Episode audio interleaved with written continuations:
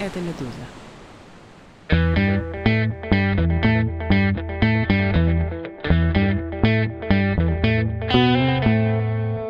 Здравствуйте, это подкаст о новостях, которые долго остаются важными. Он называется «Что случилось?». Здесь я, Владислав Горин, и частый, но в то же время долгожданный гость Дмитрий Кузнец. Привет, Дима. Привет. Напомню, дорогой Дмитрий, военный эксперт, журналист с опытом работы в военных условиях. Сейчас он анализирует конфликт между Россией и Украиной по проверяемым на достоверность открытым данным. И самая формальная часть представления — редактор рубрики «Разбор», издание, название которого вы слышали в самом начале. Я имею в виду вот это придыхательное «Это «Медуза». В нашей части воюющего мира последние недели только и говорят, что отсутствуют прорывы на фронте, и, возможно, это навсегда, что, возможно, наступление в принципе невозможно, сколько-то масштабное. Даже говорят о том, что мир может наступить без соглашения и сам собой, как бы вот исходя из наличной ситуации тупика. Еще на театре боевых действий наступает зима, это тоже представляется важным обсудить, это тоже фактор, и интересно, чего ждать в ближайшие месяцы на фронтах и в тылах, до которых долетают беспилотники, я тебя про это поспрашиваю. Но, наверное, собственно, с зимы стоит начать, начать, она пока ведь не повлияла, да, на боевые действия, только в окопах стало сырости больше, но затишья нет. Ну, затишье, э, что считать затишьем? Конечно, она повлияла прежде всего на логистику. Сейчас при такой погоде, а засыпанной снегом большая часть Украины, можно пользоваться только дорогами с твердым покрытием, которые не везде есть. Так что влияние, конечно, погодных условий очевидно, но мы видели прошлую зиму, это влияние не такое, что боевые действия останавливаются. И все сидят по этим самым сырым окопам. Война продолжится, продолжатся какие-то операции, но с учетом этих погодных условий. Где сейчас они идут и что там происходит, я подозреваю, не сильно изменились условия по сравнению с тем, что было примерно месяц назад, когда мы последний раз говорили Донецкой области, Запорожской, плюс э, наступление в других точках, но менее масштабное, что ли, со стороны российских сил. Все верно? Ну, нельзя сказать, что наступление под Авдеевкой не масштабное. Наверное, это самое крупное наступление с Бахмутского. То есть за последние полгода уж точно это наступление с привлечением сил не одного направления, не одного военного округа, а как минимум двух. Это большая операция, она продолжается с переменным успехом, скажем так. Но надо сказать, что ситуация для ВСУ в Авдеевке ухудшается постепенно несмотря на то, что российские войска понесли большие потери, продолжают их нести. Что там с окружением и может ли российская армия сделать это, отрезать силы ВСУ? Какие там вообще силы сосредоточены с обеих сторон? Ситуация такая же, как э, во время всех предыдущих наступлений, включая Бахмутское. С одной стороны, оба противника очень хорошо видят, что делает Визави непосредственно на фронте и в ближайшем тылу, потому что количество дронов разведывательных и всех прочих дронов продолжает расти, и поле боя только в плохую погоду. Там есть туман войны, причем туман в данном случае настоящий туман. Во всех остальных случаях поле боя почти прозрачно для обоих противников, при этом ни один из противников не может ничего сделать с пребывающими резервами. То есть изолировать, что называется, поле боя, сделать так, чтобы противник не мог перебросить туда дополнительные силы. Никто, ни российская армия, ни украинская не может. И мы видим то же, что мы видели много раз и весной, и летом. Есть первоначальные успехи в данном случае российской армии. При этом наступающие войска несут большие потери. Из-за того, что беспилотники наводят на них э, авиацию, из-за того, что есть минные поля, которые не позволяют маневрировать на поле боя, но при этом есть первоначальный успех, после чего прибывают резервы противника, в данном случае ВСУ, и ситуация все больше начинает напоминать патовую. Вот. В данном случае форма операции такова, как ты правильно сказал, это операция на окружение. Она началась уже в условиях, когда Авдеевка была полуокружена, российским войскам удалось на флангах, собственно, там, где это окружение намечалось еще давно, продвинуться на несколько километров, то есть стать ближе к своей цели. Но при этом остаются дороги, остаются пути снабжения для гарнизона Авдеевки, Украинское командование перебросило крупные резервы, в том числе из-под Бахмута и из Запорожской области, и пока удерживает российские войска. Но каждая сотня метров, там на самом деле между северным флангом и южным всего около 7-8 километров, э, каждая сотня метров, пройденная российскими войсками, ухудшает положение гарнизона Авдеевки. Вот это то, что мы видим. Эти сотни метров случаются раз в два дня, мы видим видео, на которых российские войска с потерями преодолевают эти самые, там, несколько лесопосадок, занимают несколько зданий в селах и в промзоне Авдеевки. И вот такое вот медленное продвижение, ну, примерно так же то, что мы видели в Бахмуте в течение многих месяцев. В этом смысле это наступление по-прежнему имеет смысл, несмотря на все потери, которые российские войска понесли, потому что цель близка, Ну, с одной стороны, она близка, с другой стороны, ВСУ имеет большой опыт обороны в таких условиях, и наверняка это продлится не одну неделю, а может быть и не один месяц, вся эта битва. Пара вопросов. Один уточняющий, второй про то, чем это может закончиться. Ты сказал, что обе стороны, им затруднительно пополнять свои войска там. Можешь уточнить, почему? И вдогонку сразу задам второй про перспективу. Если это что-то вроде второго Бахмута, а смысл-то в чем брать этот укрепрайон? Это что в итоге даст э, российской армии?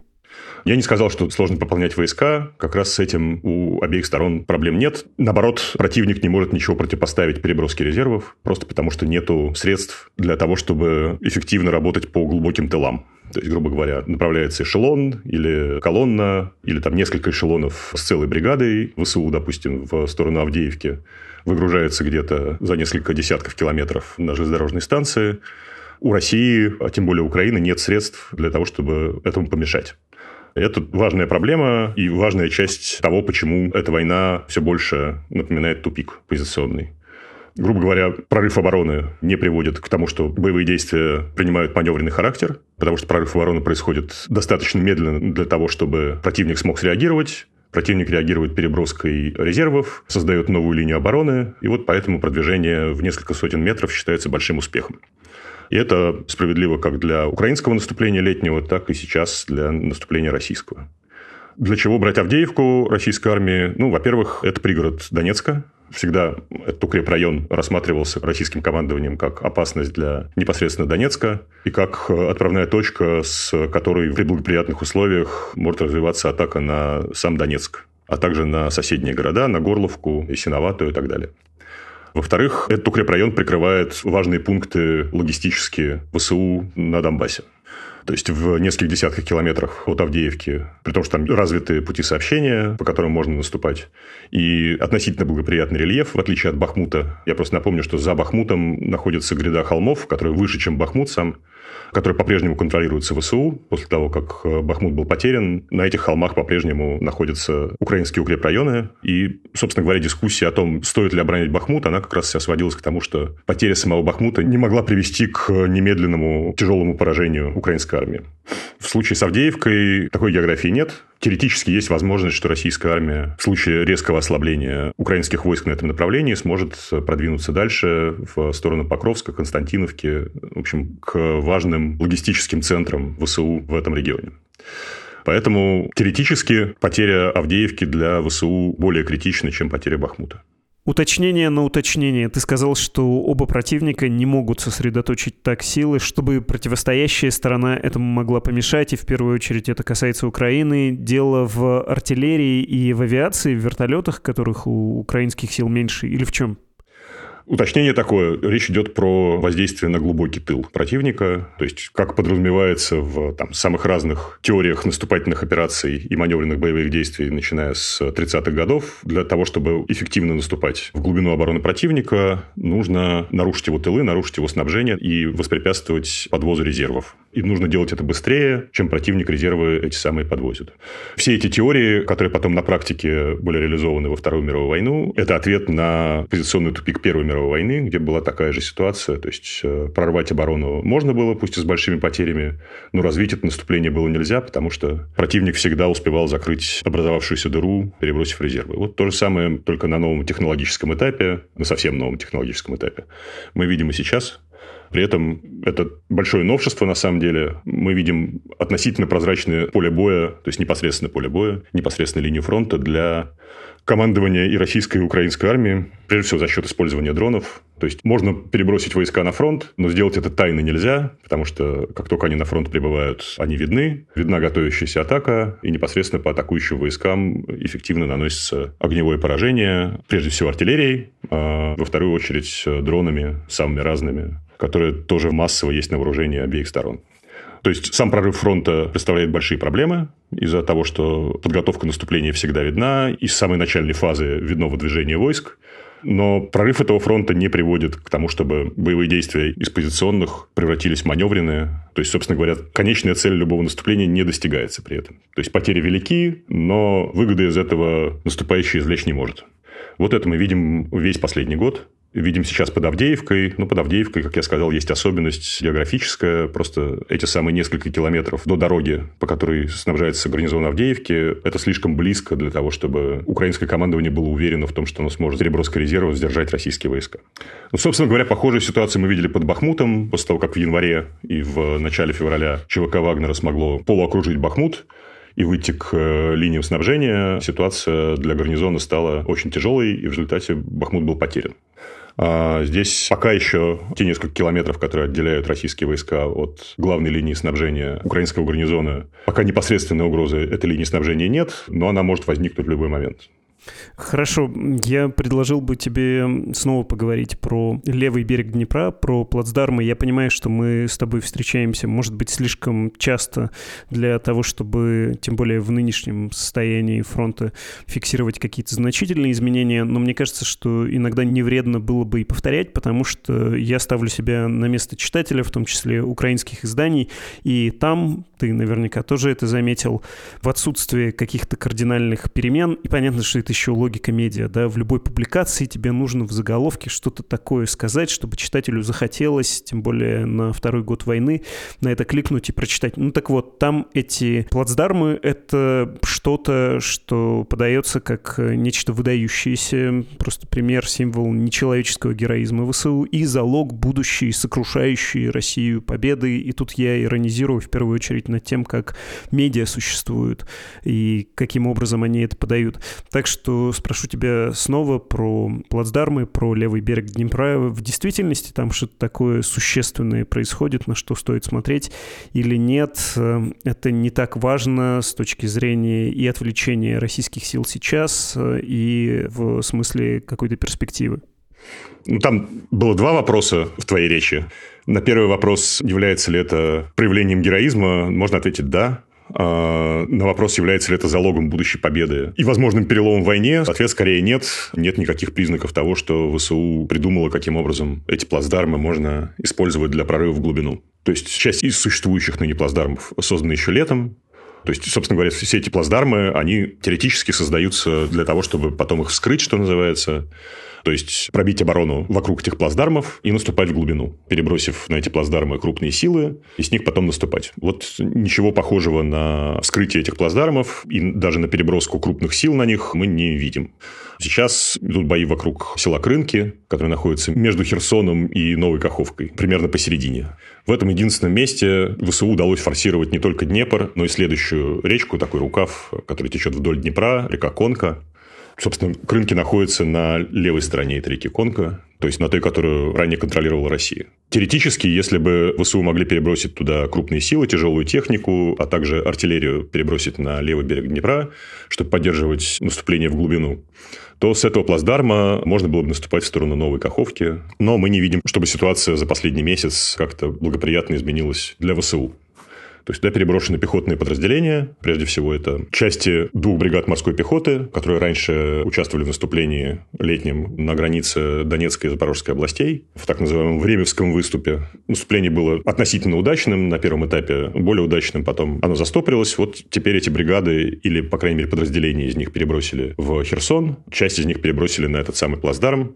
Вот. Но эта пехота, тяжелую технику перебросить не удалось. Были какие-то видео с э, одним БТРом, который туда удалось через Днепр перевести. Судьба этого БТРа неизвестна, но, в общем, в любом случае, эта самая пехота действует без поддержки тяжелой техники, но с большой поддержкой артиллерии и дронов разнообразных, то есть от разведывательных до дронов, которые сбрасывают боеприпасы на российские позиции и технику, до большого количества дронов «Камикадзе», которые в том числе на несколько километров в глубину действуют прежде всего против российской артиллерии и прочих средств усиления. Поэтому российская армия с этим плацдармом ничего сделать не может. То есть наступление на этот плацдарм каждый раз заканчивается тем, что украинская артиллерия с правого берега, то есть она не переправлена через реку, но она наносит удары с правого берега Днепра, а также эти самые дроны, они останавливают российские атаки, поэтому украинским морпехам удалось закрепиться на плацдарме, но удалиться с него на несколько километров вглубь они не могут, просто потому что поддержка артиллерии и дронов слабеет. То есть чем дальше от берега, тем сложнее будет их поддерживать.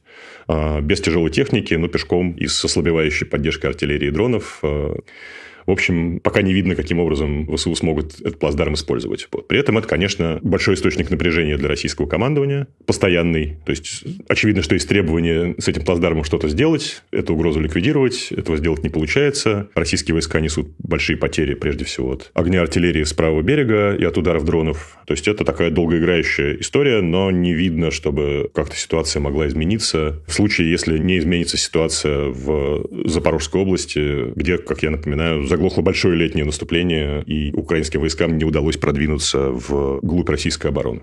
А, до той поры, пока в Запорожской области ситуация такая, вся эта битва на берегу Днепра происходит в отрыве от основного театра боевых действий. Отлично, спасибо, что объяснил все это. Можешь еще рассказать про атаки российской армии, про множественное наступление в самых разных точках, но невысокой интенсивности. К чему это и каким образом это все осуществляется? Можно ли сказать, что российское командование сейчас занято чем-то вроде игры в рулетку? Причем игрок это такой, который не рискует всеми фишками, а вот расставил на несколько полей сразу да, ставки, чтобы, ну, во-первых, посмотреть посмотреть, а, вдруг где-то есть э, слабое место, во-вторых, э, все равно украинскую оборону это каким-то образом тоже истощит, а еще впереди зима и технику людей, которые будут потеряны вот в ближайшие недели, ну, подвезут, да, им на замену кого-то, такой вот перед зимой последние усилия, последнее давление, вдруг до чего случится или нет, неверно так на это смотреть. Ну, я, во-первых, хотел бы напомнить, может быть, кто-то еще помнит прошлую зиму. Российское командование поступало точно так же. То есть, пыталось, кроме Бахмута, где наступление было относительно удачным, но, по крайней мере, оно завершилось захватом Бахмута. А во всех остальных местах тоже проводились наступательные операции, можно назвать их локальными, ну, не во всех остальных, но, по крайней мере, на севере, на границе Харьковской, Донецкой и Луганской областей. Тоже были наступления в окрестностях Донецка, в пригородах. Где-то они тоже были относительно успешными. Ну, например, нынешняя ситуация в Авдеевке, она создалась как раз зимой и весной, после нескольких локальных наступательных операций российской армии. На флангах российской армии удалось продвинуться, именно поэтому Авдеевка находится в полуокружении вот с тех пор. Думаю, что на самом деле это не фича российской армии, а скорее баг. То есть проблема в том, что российское командование, ну, впрочем, как украинское тоже, не научилось э, за время войны, по разным причинам, которые можно обсудить, э, не научилось концентрировать войска и проводить масштабные наступательные операции. То есть каждый раз любое желание наступать приводит к тому, что действует там максимум несколько батальонов, уже на уровне бригад, то есть на следующем уровне, оперативно-тактическом, скажем так, а, возникают большие проблемы с управлением. Поэтому, там, не знаю, собрать несколько десятков бригад в случае Украины и там несколько дивизий в случае России, и бригад тоже эффективными действовать, и так, чтобы они взаимодействовали с другими родами войск, с артиллерией, с авиацией и так далее, это каждый раз большая проблема. Вот. Поэтому думаю, что российское командование наступает там, где оно может наступать. Возможно, в предположении, что если связать украинские войска боем в разных местах, им не хватит резервов, и можно будет нанести какой-то удар, и просто не найдется резервов, чтобы этот удар парировать. То есть, как мы уже обсудили, ничего не мешает эти резервы перебросить, но если этих резервов не будет в какой-то важной точке, то, возможно, там произойдет перелом. Вот. Но в прошлой зимой этого на самом деле не случилось. Ну, да, можно возразить, что в Бахмуте удалось операцию более-менее успешно завершить, но мы видим, что на ход войны это, если повлияло, то косвенно. То есть, э, развить бахмутский успех не удалось. Мало того, начиная с того того момента, как ЧВК Вагнера Бахмут взяла штурмом, российская армия под Бахмутом находится в обороне, находилась, по крайней мере, до последних вот недель. Сейчас там, возможно, какое-то изменение происходит. Возможно, российские войска перешли в контрнаступление. Да, ну, надо, конечно, помнить про то, что битва за Бахмут оказала косвенное влияние. Украина потратила там значительное количество резервов, которые у нее были весной. И, возможно, этих резервов не хватило для наступления в Запорожской области. Но довольно тяжело сейчас ретроспективно оценить, что было бы, если бы Бахмут был оставлен вовремя, как говорят многие военные эксперты на Западе, как бы это повлияло на наступление летом в Запорожской области? Скорее всего, не повлияло бы все равно, потому что причины, как мы с тобой уже обсудили, они более глубокие, чем просто оперативные ошибки в расстановке войск, которые, возможно, совершило украинское командование. А давай про это поговорим. Ты сказал, что можно отдельно обсудить, э, почему не удается сконцентрировать большое количество сил и скоординированно их использовать ни той, ни другой стороне, потому что ты сказал, что это специфика управления, но не надо ли это объяснять вообще-то наличием, например, ракет и тем, что противник просто не дает тебе сконцентрировать силы, не дает сконцентрировать на складах какое-то снабжение, да, обеспечить и разбивает э, все твои возможности сосредотачивать войска? Ну, ты, в принципе, ответил на этот вопрос э, вполне исчерпывающе. Да? Главное – это вопросы снабжения, да, есть еще отдельная история с координацией разных родов войск, которая, в принципе, хорошо работает на уровне батальона, к которому от бригады, ну, если говорить про ВСУ, придан отряд беспилотников, который вместе с ними работает. Есть какая-то координация с артиллерией самой бригады или с э, вышестоящими, там, с артиллерийской бригадой, которая действует на этом направлении. На уровне батальона это все работает. То есть, это если несколько сотен человек наступает. Вот как только мы выходим на следующий уровень, на уровень бригады, а то и там, армейского корпуса, которые в ВСУ были созданы перед э, летним наступлением, с координацией начинаются большие проблемы. То есть, использовать все эти приданные силы так, чтобы они поддерживали наступление более крупных сил, не получается. То же самое в российской армии. В принципе, Залужный написал про это часть своего эссе для журнала «Экономист», может быть, уделил меньше внимания, чем каким-то технологическим фичам, но упомянул тоже это. Это вопросы связи, вопросы координации, вопросы быстрого принятия решений. С этим проблемы есть и у ВСУ, и у российской армии. Принципе, мы не видим даже попыток... Э, ну, отчасти, наверное, Авдеевка, где командованию одной армии придали бригады из другой армии, даже из другого направления, они их как-то там использовали. И, судя по результатам, даже относительно успешно. Вот, но это все равно не то, что можно было бы ожидать, если мы там вспоминаем Вторую мировую войну, где люди руководили фронтами с сотнями тысяч военных, с разными силами, средствами и, и так далее. Нет, на этой войне мы такого не видим, и есть неизменные сложности в координации, в управлении. Ну и да, как ты правильно сказал, в логистике, то есть создать склады передовые для того, чтобы поддерживать большое количество войск в наступлении, это большая проблема, учитывая то, что у обеих сторон есть высокоточные ракеты, беспилотники и так далее это лечится чем-то или нет? Потому что если представить себя на месте читателя «Медузы», чуть менее внимательного, чем мы с тобой, читатель «Медузы», можно прочесть в нашем с тобой издании сегодня пару материалов. Ну, во-первых, э, новость про главу Пентагона Ллойда Остина, который как раз говорит о невозможности для обеих сторон вести наступление и обращает внимание на то, что да, если даже поставить F-16 или Хаймерс, э, дело в синхронизации, в том, чтобы скоординированно действовали вооруженные силы Украины. Ну и кроме того, можно обратить внимание на западных экспертов, которые съездили в Украину, включая Майкла Кофмана, известного, у него есть подкаст, и подкаст можно смело рекомендовать. Их мнение, что да, наступательный потенциал ВСУ исчерпан. У каждой лесопосадки есть уже имя, в смысле война идет за сотни метров, и клочки деревьев в этой степи, место, где можно укрыться, они все важны, они все на пересчет, это все потенциальные, чуть не сказал высоты, но, в общем, рубежи, да, место, где можно позиции создать, укрепить и находиться. Пишут они, что солдаты устали, что крупные атаки проблематичны, поскольку поскольку российская армия бьет и артиллерией, и авиацией, плюс мины, плюс дроны с обеих сторон, и российская армия научилась их использовать тоже и наносит удары по любым скоплениям украинских военных, сколько-то крупным, и даже за отдельными военнослужащими может таким образом охотиться, и что, в общем, даже можно, наверное, фиксировать преимущество в технике артиллерии у России. Хочется с тобой это тоже обсудить, что тебе тут кажется важным, существенным, и согласен ли ты с этими выводами, выводами, что ВСУ крайне проблематично будет, э, и ввиду того, что ты до этого тоже сказал, организовать наступление в ближайшие месяцы. Да, давай разберем. Во-первых, вся эта история работает в обе стороны. Точно так же можно заменить аббревиатуру ВСУ на аббревиатуру ВСРФ, и получится все то же самое. Все те же самые дроны, которые охотятся в том числе за отдельными военнослужащими, артиллерия, которая бьет по скоплениям, невозможность наступать бронетехникой из-за того, что надо преодолевать минные поля, где бронетехника в любом случае оказывается в стесненном положении, не может маневрировать, и поэтому по ней наносятся артиллерийские удары, а также удары противотанковыми средствами. Все это в обе стороны верно. Вот. Если бы Кофман имел возможность ездить на российскую сторону, он бы увидел примерно то же самое, я думаю. Ну, по крайней мере, мы видим это из видео, которые публикуют обе страны каждый день. Если не знать и не различать бронетехнику, и не знать, кто это снимал, то разницы не увидишь, на самом деле. При этом надо отдельно сказать про наступательный потенциал ВСУ на данный момент. Он исчерпан, потому что он исчерпался во время летнего наступления и запасы боеприпасов, то есть то, что было скоплено и поставлено Западом для того, чтобы это наступление провести, они в значительной степени истощились. Украинские военные говорят про то, что в какой-то момент был почти безлимит на боеприпасы, по крайней мере, на главных направлениях этого наступления. А вот сейчас опять все это лимитируется, и боеприпасов подвозят и расходуют намного меньше, чем это было летом.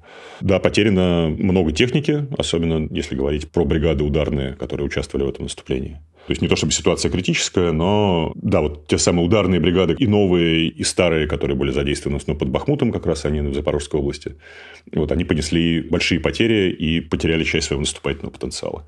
Именно поэтому российское командование решило, что самое время перехватить инициативу и наступать самостоятельно, а не стоять в обороне.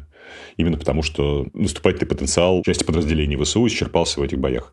При этом Россия смогла накопить резервы. Есть официальные заявления про то, что чуть ли не полмиллиона контрактников подписалось за 2023 год. Контрактников и добровольцев, не знаю, как их разделять. Ну, то есть людей, которые не признаны насильственно по мобилизации, а якобы пришли добровольно и вступили в ряды вооруженных сил. Ну, про полмиллиона верить совсем нельзя. Просто потому что за 2022 год десятки тысяч, а за 2023 год сотни тысяч. Довольно тяжело в это верить. Но при этом какие-то резервы скоплены, mm-hmm. часть из них уже задействована под Авдеевкой, под Купянском на севере, то есть в Харьковской области и на границе с Луганской областью. Поэтому, собственно говоря, мы видим, что прилив пошел в другую сторону, но при этом не видим никаких прорывов, что, опять же, отчасти указывает нам на то, что нету никаких полмиллиона человек, которые можно бросить в бой. Не знаю, ответил ли я на твой вопрос, но да, наступательный потенциал Украины на ближайшие месяцы исчерпан. Отчасти его нужно создавать заново. Прежде всего, это касается поставок боеприпасов, которых нужно сотни тысяч и даже миллионы для того, чтобы организовать новое наступление. Отчасти это касается и техники, и отчасти это касается того, что есть понимание, что предыдущий набор был недостаточным для того, чтобы изменить ход войны. Набор и количественно, и качественно. Поэтому, собственно говоря, речь идет про авиацию, дальнобойные ракеты, средства разминирования, новые средства связи, что там еще Залужный упоминал. Думаю, что будет обсуждаться в ближайшее время и на встречах группы «Рамштайн» и на прочих собраниях будет обсуждаться новый набор, который, понятное дело, не только от потребностей ВСУ зависит, которые тоже пока не ясны, потому что не очень понятно, каков должен быть набор для того, чтобы изменить принципиальную ситуацию на фронте и сделать так, чтобы ВСУ могли наступать и вести маневренные действия, прорывать оборону и так далее. Но этот набор будет зависеть и от возможностей Запада, в том числе от политических каких-то моментов. Пока можно фиксировать, что обе стороны зашли в тупик, и у обеих сторон нет, по большому счету, возможности прорвать оборону противника и воспользоваться этим прорывом, как ты объяснял, да, поскольку у противной стороны есть возможность э, подвести резервы, и ничего это не дает, не переходит операция к, как ты выражался, маневренной стадии. Нет возможности разрушать фронт. Давай, да, в терминологии разберемся. Собственно говоря, ВСУ планировала и официально заявляла о том, что целью летнего наступления является прорыв российской обороны и маневренные действия в глубине этой обороны. То есть для того, чтобы представить себе, как это выглядит, это выглядит примерно как операция в Харьковской области осенью 22 года. То есть оборона российская была прорвана, крупные силы в этот прорыв были введены, там порядка 10 бригад, то есть, может быть, до 50 тысяч человек. Они были хуже вооружены, чем бригады, которые участвовали в наступлении летом, но при этом они как раз были созданы и обучены тому, чтобы действовать в глубине российской обороны. После чего российской армии пришлось спешно отступать, бросать в том числе тяжелую технику, артиллерию. Некоторые части российские были окружены, а некоторые просто вынуждены были бежать под угрозой окружения. Таким образом, была фактически разгромлена значительная часть войск, которые действовала в Харьковской области, и Украине удалось освободить большую территорию. Вот, собственно говоря, то, к чему украинское командование стремилось и официально об этом заявляло. Мы не знаем, планирует ли российское командование вести маневренные действия. Оно их вело. В первый месяц войны закончилось это не слишком удачно, как мы помним, для российского командования и для российской армии. То есть где-то был большой успех, как на юге Украины. То есть удалось захватить почти всю Херсонскую область тогда, часть Запорожской, окружить Мариуполь и так далее. То есть вот, собственно, за счет этих маневренных действий, за счет прорыва первоначального обороны довольно слабой на юге Украины, удалось продвинуться, почти не встречая сопротивления, в чем, собственно, смысл этих маневренных боевых действий. Удалось продвинуться на большую глубину, захватить значительную территорию и разгромить разрозненные резервы, которые украинское командование тогда смогло изыскать для того, чтобы попробовать это наступление остановить. Вот. А на севере Украины, как мы помним, маневренные боевые действия для российской армии кончились крайне неудачно. Не удалось создать систему снабжения, принципе, ударные группировки были слишком слабыми для того, чтобы окружить Киев. Ну и, собственно говоря, потом было принято решение сделать шаг доброй воли. На самом деле, мы все понимаем, что с доброй волей это никак не было связано. Просто операция зашла в тупик и грозила большими неприятностями для российской армии в будущем. Поэтому было принято решение эти войска оттуда вывести. И мы не знаем, хочет ли российское командование, планирует ли оно операции на большую глубину, или, собственно говоря, наступательные операции типа вытеснения ВСУ из Авдеевки – это вот как раз то, как российская армия собирается продолжать эту войну. Ну, это точно вопрос того, хочет ли командование или все-таки может. Мы, кажется, с тобой про это должны говорить. Я думаю, что оба вопроса легитимные. Мне кажется, что есть понимание того, что в нынешних условиях, при нынешнем соотношении сил и при нынешнем технологическом уровне развития и координации войск. Наступательные операции такого масштаба вряд ли возможны. Думаю, что второй вопрос, хочет ли он исходит из политических целей войны, которые ставит перед собой Путин. Если ты знаешь их, назови мне их, э, мне они не очевидны. Возможно, цель как раз замораживания конфликта в нынешнем, скажем так, территориальном состоянии. Может быть, еще вот как раз, да. В этом смысле захват Авдеевки важен, потому что отодвигается линия фронта от Донецка непосредственно. Возможно, обсуждаются какие-то такие сценарии российским командованием. Начиная, наверное, с лета прошлого года нет никаких указаний на то, что российское командование планирует какие-то масштабные операции с захватом значительной территории Украины, разгромом ВСУ до такого состояния, что Украина и западная коалиция вынуждены будут капитулировать. Ничего такого не видно. Возможно, Кремль преследует какие-то более приземленные цели, и в этом смысле, не знаю, верен этот расчет или нет, в этом смысле война на истощение является основным сценарием, по которому российская армия действует. Понимаю, что вопрос про политические цели был э, риторическим, но тут, повторюсь, кажется, имеет смысл смотреть еще на возможности. Кремль, наверное, исходит тоже из того, что он сможет получить. А политические цели, вполне вероятно, подстраиваемы и, в общем, такие тоже ситуативные это все вещи. Хорошо, в общем, мы с тобой договорились про возможности обеих армий и снова поговорили про тупик, в который зашли две группы воюющих людей.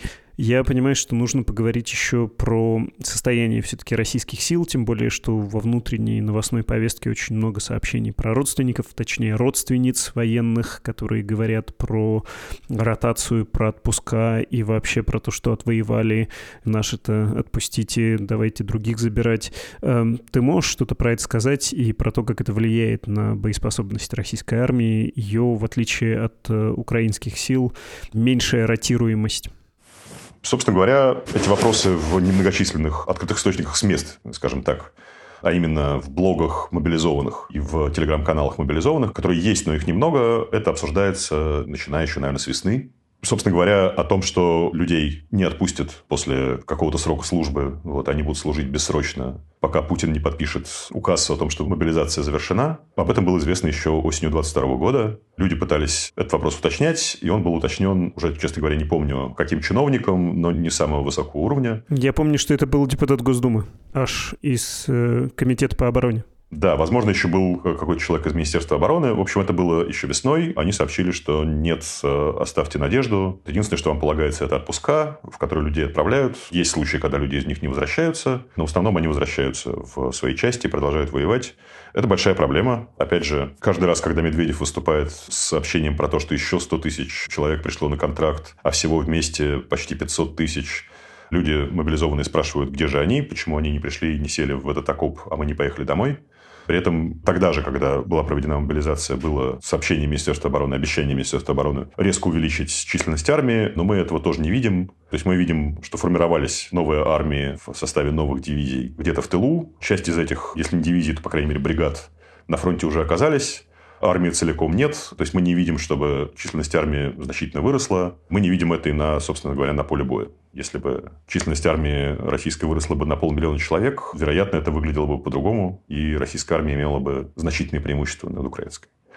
Мы видим, что какие-то отдельные части и отдельные соединения уровня бригады вновь сформированные оказываются на фронте. Крупных лидеров мы не видим, и крупные ротации. Ротации происходят, ну, в основном это ротация на переднем крае, то есть какой-то полк, состоящий в основном из мобилизованных, что называется, сносился в боях. Его выводят, вводят новые какие-то части.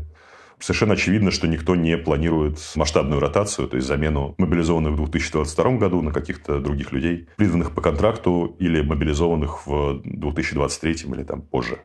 При этом потери российская армия несет. Очевидно, что в какой-то момент ситуация станет критической с пополнением личным составом. И в этом случае встанет вопрос о второй волне мобилизации. И это по-прежнему кажется совершенно неизбежным, просто потому что если Кремль, как мы предполагаем, осторожно все-таки ставит на войну на истощение и планирует истощить Украину и западную коалицию быстрее, чем истощиться сам, для этого потребуются ресурсы, в том числе призывы личного состава. Опять же, да, повторюсь, верить в то, что 500 тысяч контрактников э, за 2023 год э, пришло и изъявило желание отправиться на фронт, ну, невозможно. Еще есть, конечно, у второй волны мобилизации, ну, мы предполагаем, что есть какие-то политические ограничения, как себе их видит Путин. Возможно, ему не понравилось, как прошла первая волна, он видит какие-то угрозы своей личной власти и так далее. Но есть еще одно ограничение – это вооружение и подготовка этих самых вновь призванных. Единственное, что мы можем сказать, что российская промышленность увеличила выпуск разных видов техники. Отчасти, возможно, с этим стало лучше из-за перераспределения ресурсов от э, техники, которая, очевидно, не годна для этой войны или там не нужна для этой войны. Ресурсы были перераспределены в пользу образцов техники, которая показала себя хорошо. Мы видим, что техника на фронт поступает, но достаточно ли ее для того, чтобы вооружить сотни тысяч человек, мы не знаем и осторожно предполагаем, что нет. Иначе бы, возможно, была бы проведена все-таки вторая волна мобилизации, были бы созданы крупные какие-то соединения, объединения, которые можно было бы перебросить на фронт и решить вопрос не истощением, а, скажем так, за счет подавления противника. Мы говорили про призыв людей и про ротацию, ну и ты говоришь, что есть ограничения не только политические. Да, мы видим, что эта проблема есть. Недовольство нарастает среди мобилизованных. Ну, просто потому, что без внятной идеологии невозможно воевать бесконечно. Масштабы недовольства оценить сложно, потому что, как я уже сказал, вот есть несколько каналов информации, из которых мы что-то про эти настроения черпаем. Но в основном это вот блоги и телеграм-каналы активных людей, которые каким-то образом наладили сношения с внешним миром и имеют возможность эти блоги вести, по крайней мере, когда они в отпуск приезжают. И не боятся этого делать. И это вот, собственно говоря, их родственники, которые требуют их вернуть с фронта. Мы не понимаем, насколько это влияет на мораль российских войск. Предположим аккуратно, что эта ситуация ухудшается, будет ухудшаться дальше, просто со временем. И да, еще одной большой проблемой являются потери, которые нужно чем-то будет восполнять. Поэтому по-прежнему следует ожидать, что если не в начале 2024 года, то по ходу, возможно, новая волна мобилизации. Это если российское командование и политическое руководство действительно ставят на то, что Россия сможет победить в войне на истощение. Хорошо, посмотрим. Я думаю, что еще до конца года поговорим про это, тем более, что нужно будет подводить итоги этого невеселого и, главное, неопределяющего, да, что ли, года, на который было много надежд, и надежды не сбылись, и, может быть, это были бы такие не самые веселые ожидания, как это любит наша с тобой одна коллега, руководительница, говорить. Лучше ужасный конец, чем ужас без конца. Ну, вот, в общем, мы пока наблюдаем ужас без конца. Сам самый последний вопрос про зиму. Рискнешь ли ты предсказать, что будет? Кажется, что Украину ждут зимой налеты шахедов гераний снова, и насколько, может быть, страна к этому готова, я не берусь судить. Если верить украинским медиа, то, конечно, после каждого очередного налета беспилотников можно прочитать, вот как мы хорошо научились сбивать, но тут, кажется, есть, помимо вопроса доверия, еще вопрос количества, да? Если налеты будут массовыми, будет ли хватать ресурсов, откуда эти ресурсы ПВО будут отвлекаться, как это сказать скажется тоже на положении вооруженных сил Украины. Рискнешь об этом порассуждать напоследок? Ну, могу только сказать про военную часть. Проделана большая работа западной коалиции и командованием ВСУ и командованием противовоздушной обороны украинской для того, чтобы подготовиться к возможному повторению сценария прошлой зимы. Прежде всего, речь идет о том, что ПВО Украины в прошлую зиму быстро расходовали почти все боеприпасы советского производства. Взять их было неоткуда. Вопрос решался поставкой ПВО западного производства. Нельзя сказать, что западная система ПВО хуже, чем советского производства, но их явно недостаточно для того, чтобы потребности Украины все закрыть. Но была проделана большая работа. Советские системы ПВО, которые остаются на вооружении Украины, но страдают от нехватки боеприпасов, их переоборудовали для использования западных ракет. Это массовый процесс, подготовка идет. И таким образом, возможно, украинское ПВО встретит зиму сильнее, чем оно было прошлой зимой. Но мы ничего не знаем про планы и возможности российского командования. То есть, очевидно, что производство шахедов было налажено в Елабуге. Произведено их много, не вполне ясна эффективность этих самых шахедов, особенно против целей защищенных и ПВО, и просто физически защищенных, потому что шахед не самое грозное оружие в смысле боеголовки.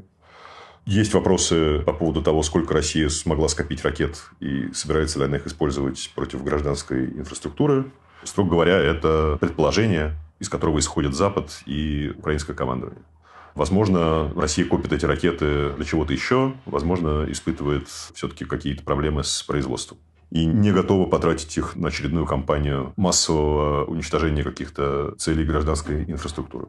Поэтому будем за этим наблюдать. Опять же, мы не знаем, какие выводы сделало российское командование из предыдущей кампании. Возможно, был сделан вывод о том, что это неэффективная трата ресурсов. Что ж, спасибо. Действительно, будем смотреть за этим. Спасибо тебе большое, Дим. Спасибо. Это был Дмитрий Кузнец, редактор рубрики «Разбор Медузы», и сейчас будем прощаться. Я понимаю, что многие в этот момент выключают наш подкаст, ну, потому что я говорю там примерно одно и то же. Но, пожалуйста, в этот раз не могли бы вы послушать, если обычно этого не делаете, сделайте исключение. Не то чтобы ради меня, но для «Медузы», наверное, отчасти, а вообще больше для себя. Вдруг вам окажется полезным то, что я сейчас произнесу.